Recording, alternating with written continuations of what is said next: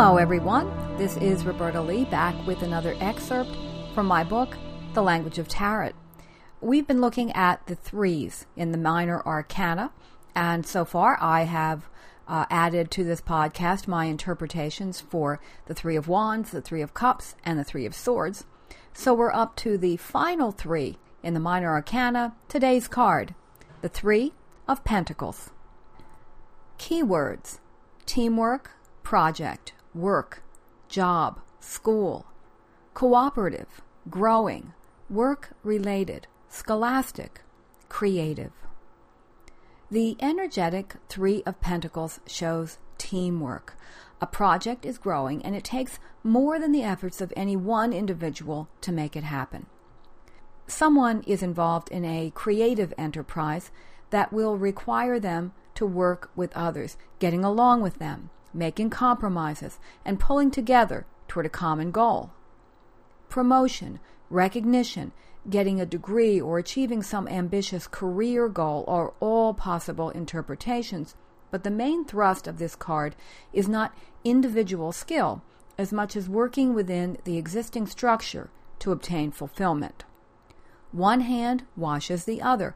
Everyone benefits from teamwork, and with positive cards, they do followed by cards of loss, however, something goes awry, preventing the project from progressing as hoped. This card is also among the handful of tarot cards that can signify where in a reading, and the answer is at work.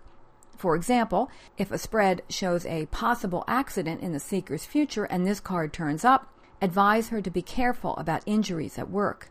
If it turns up when she is asking about meeting Mr. Right, then she should pursue any possibilities through her job, including not just coworkers, but networking connections that might lead to romance.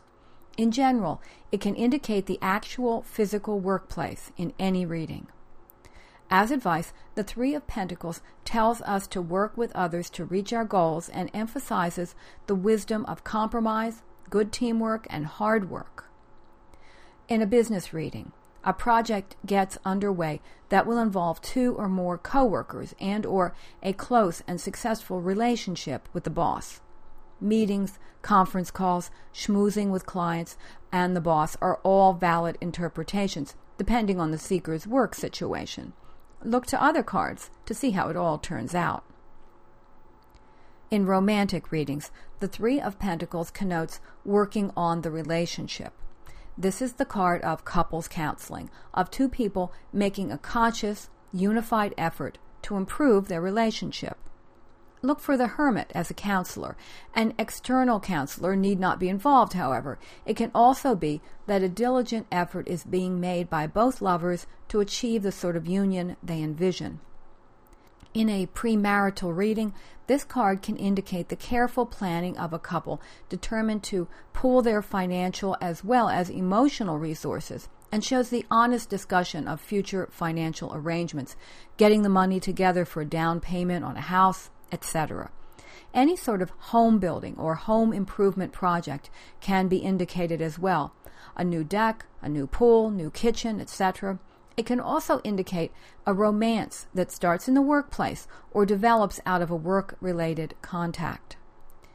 In a reading specifically about sex, someone is working to become a better lover. This card can indicate opening a frank discussion about sexual needs, as well as reading books, watching videos, trying different positions and techniques.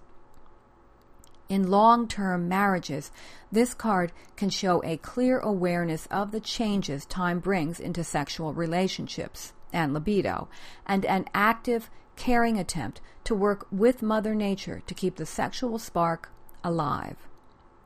As an outcome card, the present situation will result in the seeker being required to apply diligent, conscientious effort to bring about a satisfactory ending hard work will be needed, as well as cooperative skills and the willingness to compromise and work in unison with others. The oracle, however, indicates that the seeker has these skills and is definitely equipped to achieve eventual success, so the project should be pursued with diligent enthusiasm. Reversed, Three of Pentacles. Key words. lack of progress, slacker, poor teamwork, cross purposes, unappreciated efforts, disappointing, uncooperative, stubborn, selfish. Reversed, the Three of Pentacles shows a lack of productive teamwork or that someone's efforts are going unappreciated. Problems of almost any sort at work can be indicated, as well as the breakdown of progress on any project, and the core reason will be some disagreement among those involved in it. As guidance, someone may let you down or ignore your efforts. Be ready to pick up the slack. In romantic readings, when the Three of Pentacles shows up reversed, the partners are working at cross purposes. Perhaps one is hoping to advance the relationship to a closer level of intimacy, while the other wants more autonomy. Also, the failure of counseling or the meddling of other people in a relationship can be indicated. With a reversed queen, it can be the classic wicked mother in law or the other woman who is creating problems in the main relationship. Sexually reversed, this card also shows a lack of effort. A lover who makes no effort to please a partner, sex without commitment or passion are possibilities.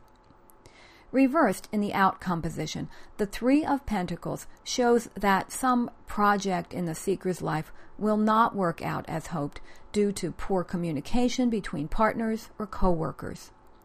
The warning is to identify and weed out poor team players before they can sabotage the entire situation. Unless this is remedied soon, the seeker's own efforts are doomed.